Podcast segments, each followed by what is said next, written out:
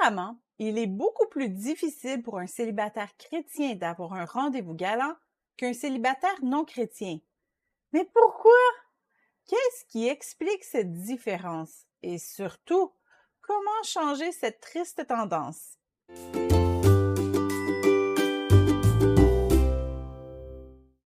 Un magazine américain publiait il y a quelque temps les résultats d'un sondage fait auprès de plusieurs chrétiens célibataires sur leur vie amoureuse. La grande majorité des célibataires avouaient n'avoir aucun rendez-vous galant, communément appelé first date en anglais, dans les six derniers mois. Cela faisait un peu contraste aux célibataires non sauvés, qui eux en auraient en moyenne un ou deux par mois.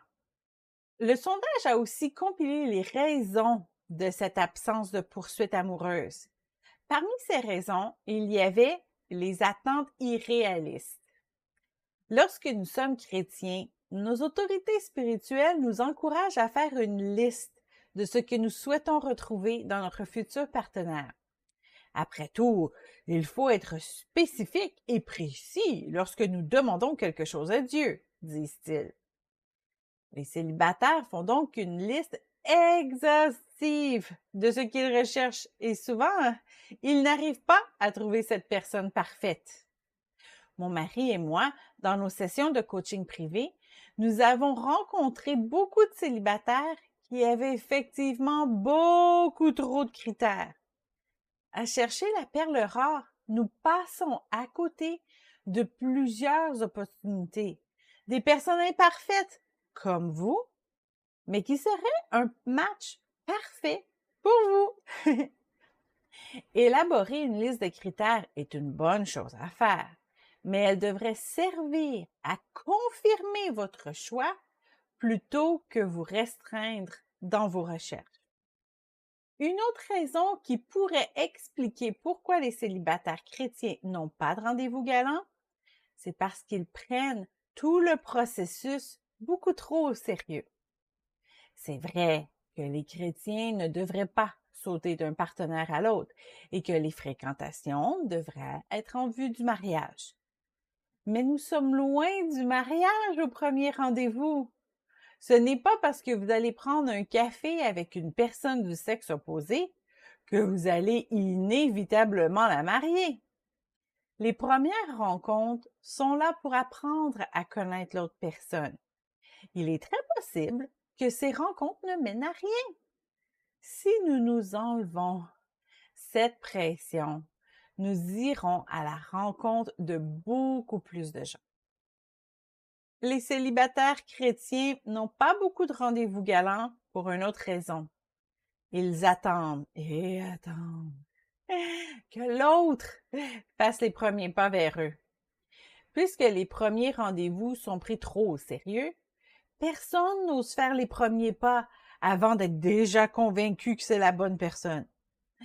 De plus, puisque les chrétiens veulent garder une apparence de sainteté, il ne va pas trop s'avancer dans le domaine amoureux pour ne pas être vus comme des coureurs de jupons ou comme des filles faciles. Mais cela a pour effet que les célibataires chrétiens restent chacun dans leur coin à attendre une invitation. Le message de l'Église étant souvent très traditionnaliste, il est aussi mal vu pour une femme de faire les premiers pas.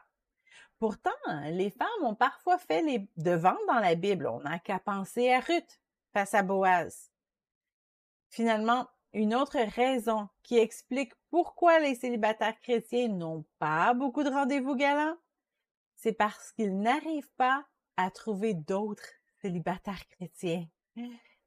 Si les chrétiens s'abstiennent de chercher un partenaire de la même foi en dehors de leur Église, eh ben oui, il sera probablement difficile à le trouver.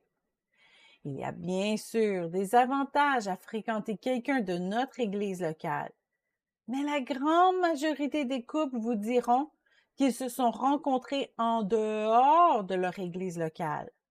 En fait, selon nos recherches que nous avons faites il y a quelques années, Seulement 10% des couples mariés disaient s'être rencontrés dans leur église locale. Oui, il est peut-être plus ardu de trouver un autre célibataire qui partage la même foi que vous en dehors de votre église locale. Mais ce n'est pas impossible. Passion 37.4 organise des activités, événements, conférences pour permettre aux célibataires de différentes églises de se rencontrer, mais nous ne sommes pas les seuls. En partageant votre foi partout où vous allez, même au gym et à l'épicerie, vous pourriez y rencontrer un autre célibataire aux mêmes valeurs que vous. L'important, c'est d'afficher vos couleurs pour ne pas compromettre ce qu'il y a d'essentiel pour vous, votre relation avec Dieu. Allez à la rencontre des autres célibataires de votre Église ou des autres chrétiens dans votre entourage. Allez relaxer, allez-y et faites-vous des amis.